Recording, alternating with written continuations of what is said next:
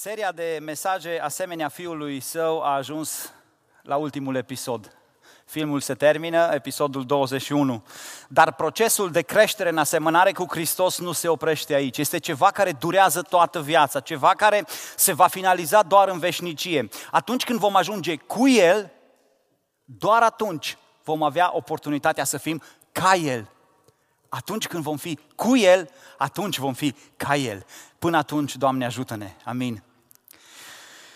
Din primul capitol și până în ultimul, Evanghelistul Ioan sau Apostolul Ioan ne-a prezentat un portret destul de complet al lui Iisus, un model pe care să-l urmăm. Și șase luni de zile, cum deja Ciobo a amintit, noi am parcurs aceste capitole și ne-am uitat destul de fugitiv, nu la fiecare detaliu, însă ne-am uitat cum această Evanghelie ne-a ghidat pe drumul de creștere în asemănare cu Hristos și ne-a arătat repere clare pe care să le urmăm, dar la sfârșit, când ajungem la sfârșitul cărții acesteia, această carte ne provoacă la o decizie. Pentru că asemănarea cu Hristos devine efectivă doar atunci când va fi pusă în practică. Asemănarea cu Hristos va deveni efectivă doar atunci când va fi pusă în practică. Și doar acumulând informații în fiecare săptămână, doar cunoscând mai mult din această Evanghelie, nu vom crește în asemănare cu Hristos, ci doar în acel moment în care ne decidem să-L urmăm și să fim ca El. Există un moment al deciziei inimii în care spui: Doamne, vreau să fiu cu Tine. Doamne, vreau să mă predau Ție. Doamne, vreau să Te urmez, orice ar fi. Există un moment. Ei, în momentul acela începe să devină efectivă asemănarea ta cu Hristos. Și exact acest lucru l-am observat în ultimul capitol din Cartea Ioan. Iisus a venit printre ei și a ales doisprezece ucenici pe care i-a ținut lângă el aproape. I-a numit ai săi, Iisus pentru că i-a iubit pe ai săi, i-a numit ai săi. I-a ținut aproape, le-a arătat direcția, le-a oferit o învățătură completă. Noi astăzi avem parte de învățătură, dar o învățătură care nu-i completă, pentru că noi ca oameni suntem imperfecți, însă El era învățătorul perfect. A săvârșit în fața lor și în atenția lor o multitudine de minuni. Câteva dintre ele am trecut prin ele în această Evanghelie, dar chiar data trecută spunea că sunt atâtea semne că dacă ar fi scrise, n-ar încăpea în toate cărțile din lume. Ei, astea le-a făcut înaintea lor. Le-a spus dinainte: o să mor înălțat pe o cruce. Și a murit, l-au văzut murind cu ochii lor. Le-a spus, nu doar atât, voi învia din morți, ceea ce nu s-a văzut niciodată. Și l-au văzut înviat. Nu doar că l-au văzut așa din depărtare, s-au dus și au pus mâna acolo în palmele lui ca să simtă semnele cuielor și să vadă coasta lui perforată. Au atins, au văzut toate astea, totul fusese așa cum a profețit Iisus. Aveau dovezile în fața lor și toate îndoielile lor erau spulberate. Ba mai mult, am auzit și duminica trecută, temnița fricii în care s-au ascuns după aceea a fost spulberată pentru că Iisus a venit înaintea lor. Înaintea lor stătea acum un drum deschis pe care ei doar trebuiau să pășească și să fie asemenea celui care timp de trei ani și ceva de zile le-a fost rabi, învățător. Și ca să fie sigur de reușită, Iisus în ultimele momente suflă peste ei și spune: luați Duh Sfânt. Ei, cu ăsta, cu această porție de Duh Sfânt pe care vă dau, nu vă mai poate sta nimic împotrivă. Wow! doisprezece oameni, cel puțin doisprezece, care Biblia ne relatează că au fost cu el acolo, unsprezece, da? Fără Iuda, care au fost cu el, puteau deja să plece în acest drum. Dar cum au pus ei în aplicare această învățătură? Hai să citim prima propoziție din, capitol, din versetul trei din capitolul de astăzi. Doar o propoziție. Simon Petru le-a zis: mă duc să prind pește. Mă duc să prind pește. Extraordinar. Toate lucrurile în fața lor. Vino după mine, fă asta, fă asta, fă asta. Uite așa trebuie să te comporți. Și Petru a nostru se decide. Mă duc să prind pește. Când te aștepți că va avea loc o dedicare deosebită, când toate indicatoarele îți arată care e drumul corect, când ai toate cunoștințele necesare pentru a face o diferență, când ai și posibilitatea și resursele asigurate de a clădi într-un mod vrednic de Dumnezeu, omul se decide să meargă la pește. Mă duc să prind pește. Acea schimbare despre care am vorbit în capitolul doi, acel trebuie din capitolul trei sau planurile din capitolul doisprezece, rămâneți din capitolul cincisprezece, îndrăzniți din capitolul șaisprezece, nu ajută la nimic dacă într-o zi nu te decizi să faci un stânga împrejur, să faci o schimbare, să faci o decizie. Nu ajută la nimic. Poți să asculți toate predicile din lume, poți să ai capul așa de plin de YouTube cu toate predicile, poți să acumulezi toată învățătura care se poate acumula, ba mai mult, poți să înveți toată scriptura asta pe de rost, care e cuvântul lui Dumnezeu, dar dacă nu te vei decide să o pui în practică, dacă la sfârșit alegi să mergi la pește, nu-ți va fi de niciun folos. Și aș vrea să nu înțelegeți expresia la pește în sensul ei strict de a merge la pescuit, ci aș vrea să înțelegem expresia asta la pește, ceea ce a făcut Petru aici, că tu mergi într-un loc în care tu te simți comod, cu care ești obișnuit. Tu nu vrei să ieși, cu alte cuvinte, din zona ta de confort. Te-ai învățat. Era ceea ce știa să facă de o viață Petru și ceilalți ucenici. Știau să facă de o viață lucrul ăsta. Au învățat cu Iisus trei ani și jumătate. Ei, dragilor, când Iisus nu mai este cu ei și acum era momentul să pună în practică, Simon Petru le-a zis, mă duc să prind pește. Bravo, Petru! Bravo! Nu vreau să ies din zona mea de confort, nu vreau să ies din lucrurile astea în care mă complac. Sunt obișnuit, îmi merge bine, n-are rost să fac nicio schimbare. Nu are rost. Da, e adevărat, panorama pe care Iisus o pune în fața ochilor mei, mă gândesc în timp ce predicatorul vorbește, în timp ce Duhul Sfânt îmi atinge inima, mă gândesc. Ce frumos ar fi, wow, visez așa. S-a terminat, oh, mă duc să prind pește. Chemarea lui Iisus, modelul oferit de El, drumul pe care El l-a deschis, stă în fața noastră. Avem posibilitatea să mergem pe El, să fim ca El, să mergem pe acolo pe unde vrea El să mergem, sau avem cealaltă posibilitate, să mergem la pește. Din nefericire, cei mai mulți dintre noi aleg să meargă la pește. E mai comod, e mai la îndemână. Poate că mă gândeam zilele astea într-un ton așa mai ironic, poate că de-aia au și ales uh, creștinii ca și simbol peștele să și-l pună pe mașină. Când Iisus îi cheamă la lucrare, ei se duc la pește.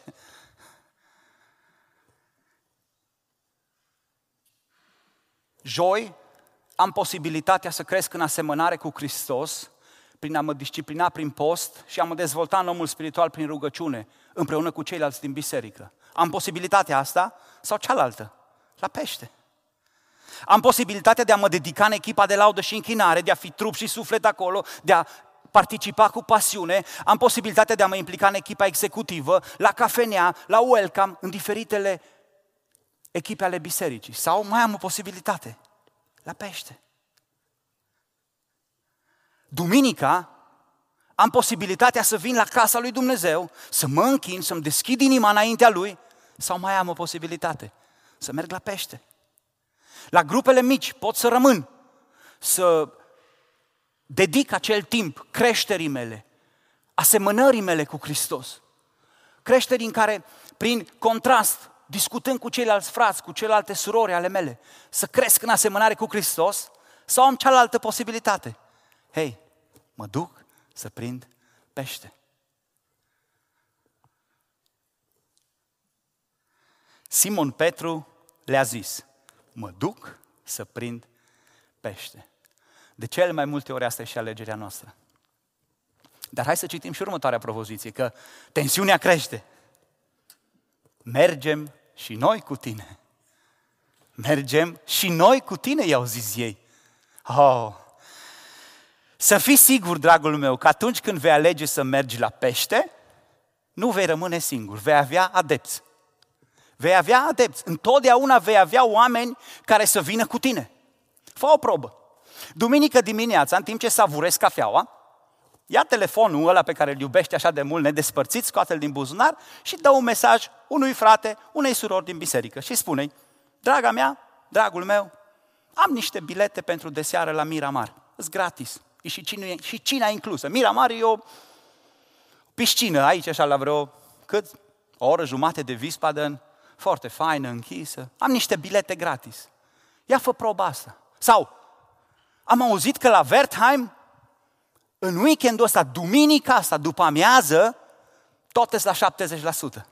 Și vezi câți vor veni cu tine. Fă proba asta. Și după aceea contactează-mă și spune, nu vreau nimeni, o trebuie să mă duc singur. Altădată, pentru lucruri și mai banale, vei avea o companie extraordinară. Extraordinară. Decât un program plictisitor de biserică și o predică interminabilă de cincizeci și patru de minute, da? Că tot vorbeam aseară de cele cincizeci de minute, mai bine mă duc să prind pește. Și foarte interesant, în versetul doi, un verset înainte, sunt enumerați trei ucenici cu numele. În total sunt șapte, amintiți acolo. Dar sunt trei cu numele. Poate că și ei au venit astăzi cu cămașa albastră la biserică, cum am venit eu, cu Sorin și cu Ciobo. S-au nimerit. Poate de aia. Dar m-am uitat mai atent, oare de ce apostolul Ioan îi sublinează cu numele pe ăștia trei? Și cine sunt ăștia trei? Cel mai curios e că aceștia trei, dacă ați urmărit Evanghelia după Ioan cu atenție, au făcut despre Iisus cele mai tari afirmații. Cele mai tari afirmații despre Dumnezeu. Primul dintre ei, Simon Petru, în capitolul șase, spune așa: Tu ești Hristosul Sfântul lui Dumnezeu. Această expresie nu mai apare nici în altă parte în Biblie. Mamă ce-i debitase! Mamă ce frumos îl lăudase pe Dumnezeu! Tu ești Hristosul Sfântului Dumnezeu. Apoi Toma, zis Geamă, ne-am întâlnit cu el săptămâna trecută în capitolul douăzeci, unde declarase: Domnul meu și Dumnezeul meu. Wow!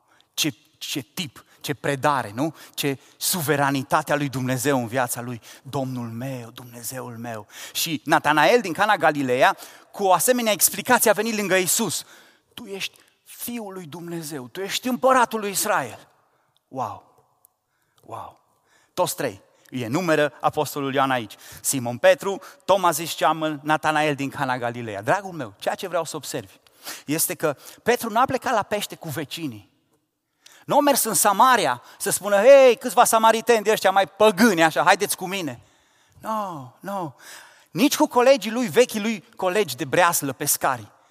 Petru a plecat la pește cu cei care s-au declarat înaintea lui Iisus în cel mai frumos mod.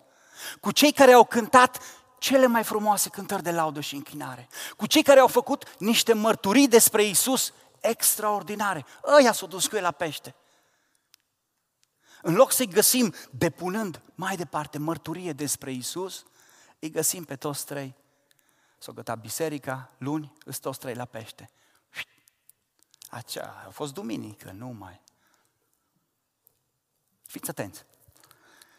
În Evanghelia după Matei ne este relatat un detaliu din viața lui Petru care apare doar acolo.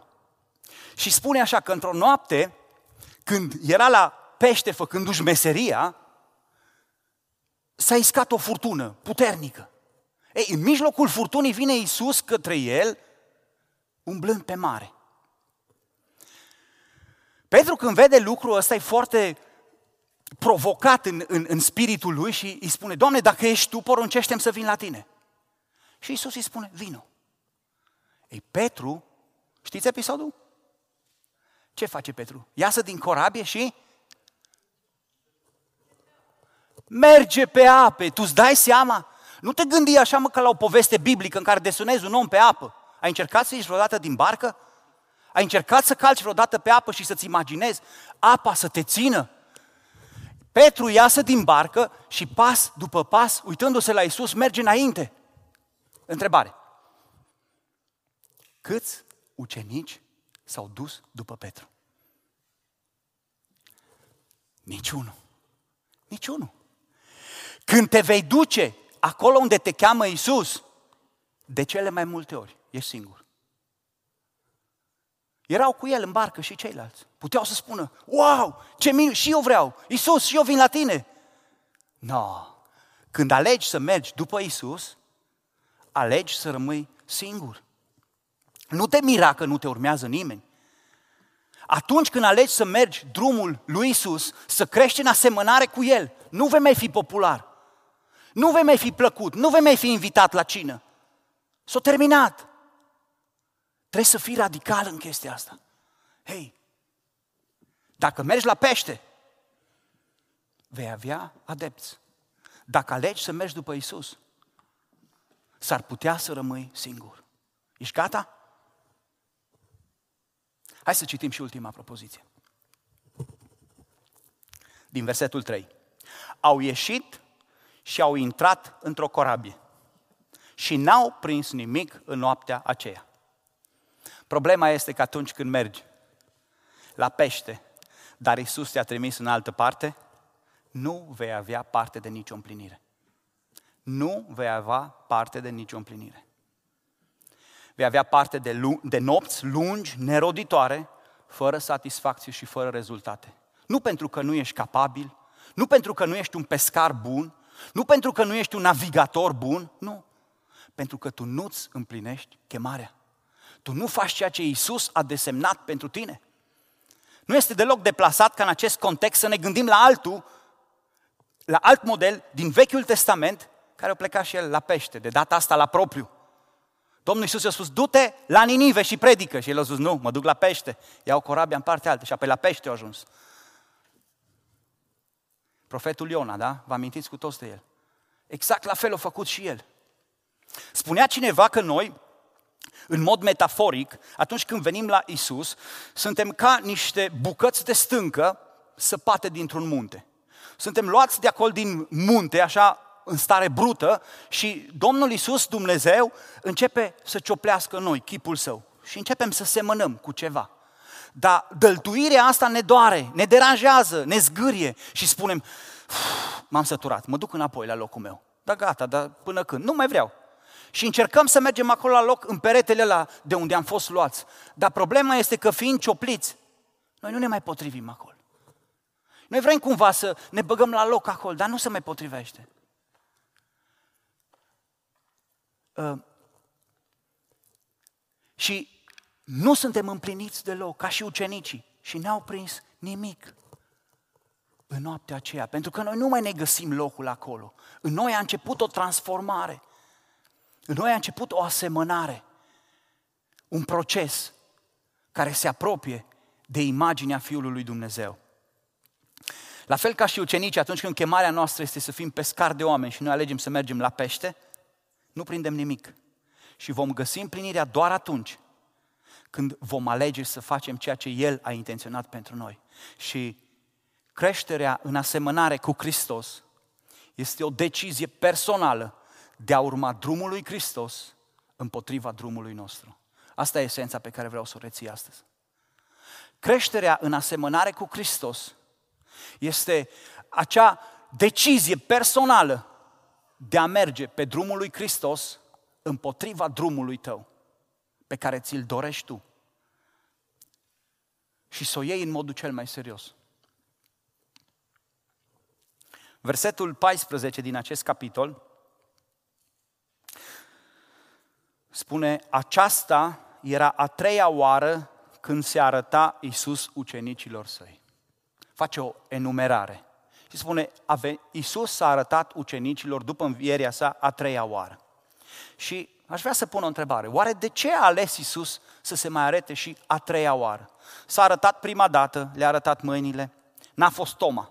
A doua oară înțeleg că a venit că era și Toma cu ei, să-l câștige și pe Toma, l-au văzut cu toți. Dar de ce a fost nevoie ca Iisus să se arate și a treia oară? Dragul meu, personal cred că aici este din nou o expresie a harului lui Dumnezeu, atât de nemărginit, care vine și mai oferă o șansă. El vine și spune, vreau să vă reamintesc încă o dată, înainte de plecarea mea, că singurul mod de a crește în asemănare cu mine este să veniți pe drumul pe care v-am chemat eu, nu pe al vostru. Singurul mod de a crește în asemănare cu mine, de a ajunge acolo unde o să mă duc eu, este să veniți pe drumul ăsta. Dragilor, așa de mult vă, iube, vă iubesc, încât mai vin încă o dată. Mai vin să vă aduc aminte că am văzut că m-am arătat vouă, v-am dat toate dovezile și voi direct la pește. Vin încă o dată, în harul meu, să vă spun, dragul meu, vreau să fiu cu tine, te iubesc, te prețuiesc, vreau să ajungem în împărăția lui Dumnezeu. Dar există doar o cale. Trebuie să veniți pe drumul meu. Și spun unii comentatori biblici, chiar vorbeam cu Ciobo la început, că capitolul douăzeci și unu a fost adăugat mai târziu, nu aparține manuscrisului original. Chiar dacă, să zicem, că ar avea dreptate, nu-i decât o dovadă în plus să ne arate că acest capitol apare în Evanghelia după Ioan, să ne mai sublinieze încă o dată. Hei, dacă vrei să crești în asemănare cu mine, va trebui să renunți la peștele tău și să vii pe drumul meu. Trebuie să aibă loc o decizie personală, puternică în viața ta. Și discuția lui Petru, cu Petru care urmează este de fapt discuția lui Iisus cu fiecare dintre noi, care cu gura, care ne-am declarat că îl urmăm, dar cu faptele am ales să mergem la pește. Și Domnul Iisus intervine de trei ori. Hai să vedem fiecare din aceste intervenții. În prima intervenție, întrebarea lui Iisus sună astfel: Simone, mă iubești? O repetă de trei ori. Adică, Ana, mă iubești? Emilian, mă iubești? Adriana, mă iubești? Florin, mă iubești?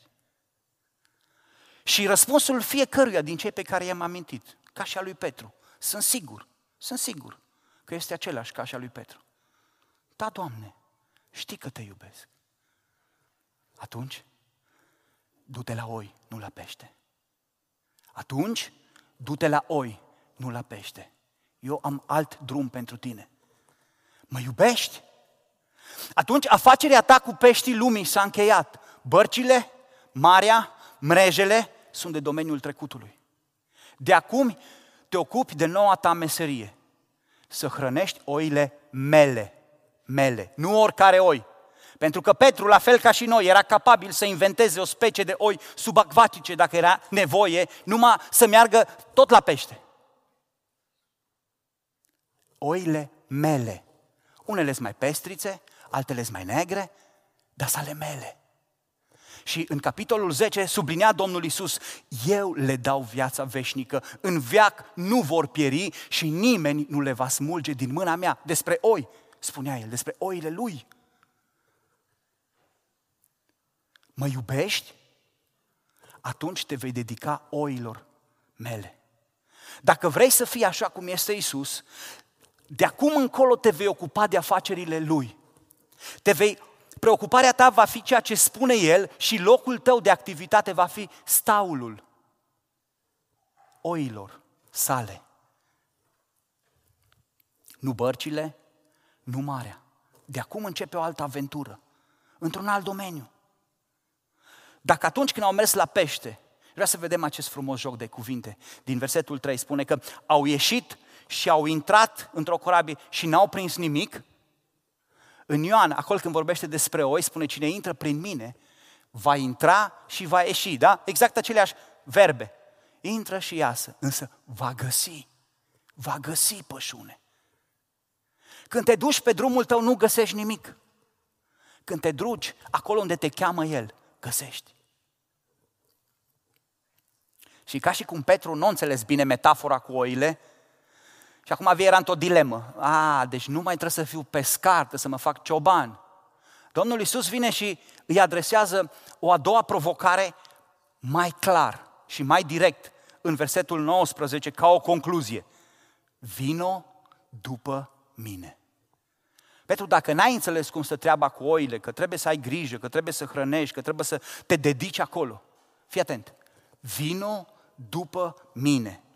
Dragă Petru, dragă Ioan, dragă Cristi, dragă Rodica, dragă Laura, dragă Mădălina, după tot ce ai învățat de la mine, după studiul acestei Evanghelii, dacă lucrurile nu ți sunt o sută la sută clare, vino după mine. Uită-te exact cum am procedat eu și fă și tu la fel. Ăsta e drumul. Drumul corect nu-i la pește. Pășește pe urmele pașilor mei. Vino după mine. Și dacă ați citit și voi acasă capitolul ăsta, vedeți că Petru chiar s-a ridicat și a plecat de data asta în mod fizic după Iisus, pentru că la un moment dat se uită în spate și spune: Doamne, mai vine unul după noi. Nu-i așa? O luat-o literal și a spus: mă, nu mă mai joc, că nu mai înțeleg nimic, mă duc după Iisus. Nu știu unde merge sigur, eu mă duc. Numai că a început să se uite înapoi. Și când începi să te uiți înapoi, începe iar ezitarea. Când te uiți înapoi, zici: mă, da, mă, da să merită. Oare, oare ce va fi cu ăsta? Oare, oare vremuri, soroace, întrebări, asta ce va fi? Asta ce va face? Ce se va întâmpla cu copilul meu? Ce se va întâmpla cu școala? Ce se va întâmpla cu meseria mea? Dar cu banii mei? Și începe ezitările. Și începe ezitările. Și încep o grămadă de întrebări nefolositoare. Ce se va întâmpla? Cum va fi? Iisus se vede nevoit să vină să-l mustre și să-i spună: ce-ți pasă ție? Ce-ți pasă ție? Și pentru a treia oară intervine, dar de data asta nu doar direct, ci personal. Îi spune: tu, vino după mine. Tu, vino după mine. În mod personal. Tu, aici nu e mai o chestie de grup.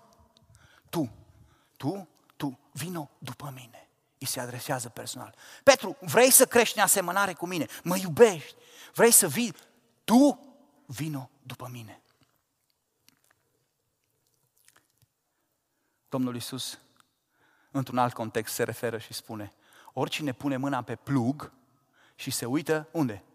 Înapoi. Nu este destoinic pentru împărăția lui Dumnezeu. Mereu preocupat de și mașina, și uh, serviciu, și uh, pf, sănătatea, și... Nu. Tu, vino după mine. E provocarea lui Iisus. Nu poți să mergi după modelul lui Iisus dinaintea ta, uitându-te înapoi, că nu-l vezi.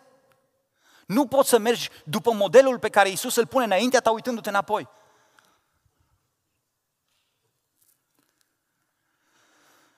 Tu, vino după mine. Această adresare nu-i doar pentru Petru, ci implicit este pentru toți aceia care vor să crească în asemănare cu Domnul Iisus. În bogăția harului său, în nemărginita mărime a harului său, el mai vine astăzi odată și la sfârșitul acestui studiu, la sfârșitul acestei serii de mesaje, când tentația de a merge la pește e așa de mare, când e vară, e cald, avem bani, încep concediile, o ducem bine, trăim în abundență, trăim în prosperitate. Când mersul la pește e atât de ademenitor, vine și ne adresează această provocare personală. Tu, Seba, tu, Marcel, tu, Claudia, tu, Sorin, tu, Heni, tu, Titus, tu, Persida, tu, vino după mine. Mi-am scris numele de acasă ca să nu fiu tentat să mă uit la unii și la alții, dar nu le luați. Ne trăim viața la confluența deciziei de a merge unde ne spune Iisus sau de a merge la pește. Creșterea în asemănare cu Hristos este o decizie personală de a merge pe drumul lui Hristos împotriva drumului nostru. Astăzi stai față în față cu Hristos și decide-te. Te provoc să te ridici în picioare înaintea lui, în aceste momente. Iisus stă și acum la țărmul mării, unde se întâlnește marea intereselor tale cu țărmul chemării lui.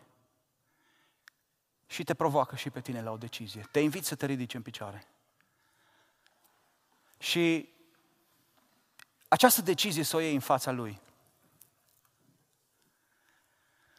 Eu voi merge la locul meu în sală, pentru că și eu trebuie să mă decid în dreptul meu. Vreau doar să-ți amintesc și să îți aduc în fața ochilor că din acest moment Petru nu a mai mers niciodată la pește. Niciodată. Tu vei decide astăzi în dreptul tău.